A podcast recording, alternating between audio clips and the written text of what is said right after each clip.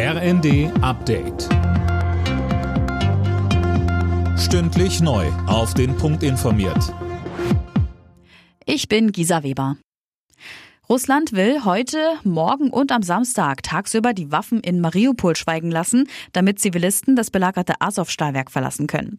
Aus dem russischen Verteidigungsministerium heißt es, dass russische Streitkräfte in der Zeit der Feuerpause Fluchtkorridore aus dem Industriekomplex für Zivilisten öffnen würden.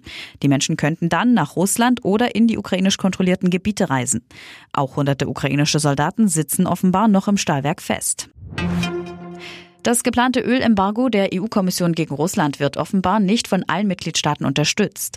Ungarn, die Slowakei und Tschechien fordern Nachbesserungen am Sanktionspaket. Philipp Rösler. Genau, die Länder haben Angst um ihre Energieversorgung. Ihnen fehlen konkrete Zusagen, wie die Unabhängigkeit von russischem Öl innerhalb kürzester Zeit gelingen soll.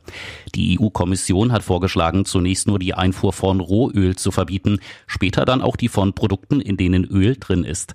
Geplant sind zudem weitere Strafmaßnahmen gegen russische Unternehmen, darunter die größte Bank. In Bremen geht heute die Verkehrsministerkonferenz zu Ende. Am Mittag wollen Bundesverkehrsminister Wissing und seine Länderkollegen über die Ergebnisse informieren. Ein großes Thema der Konferenz war das 9-Euro-Monatsticket für den ÖPNV.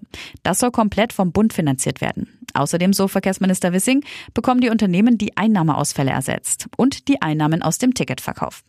Weitere Themen der Konferenz sind der Ausbau der Elektromobilität, die Strukturreform bei der Deutschen Bahn und die Radverkehrspolitik. Angesichts der hohen Inflation hebt die US-Notenbank Fed die Leitzinsen um einen halben Prozentpunkt an. Sie werden damit künftig in einer Spanne zwischen 0,75 und 1,0 Prozent liegen. Es ist die stärkste Anhebung seit 22 Jahren. In der Fußball Champions League hat Real Madrid das zweite Finalticket geholt. 3 zu 1 nach Verlängerung setzte sich die Mannschaft im Halbfinalrückspiel gegen Manchester City durch. Und die Eisbären Berlin haben ihren Titel als deutscher Eishockeymeister vorzeitig verteidigt. Deutlich mit 5 zu 0 setzten sich die Berliner am Abend beim EHC Red Bull München durch. Sie holten damit den dritten Sieg in der Best-of-Five-Serie.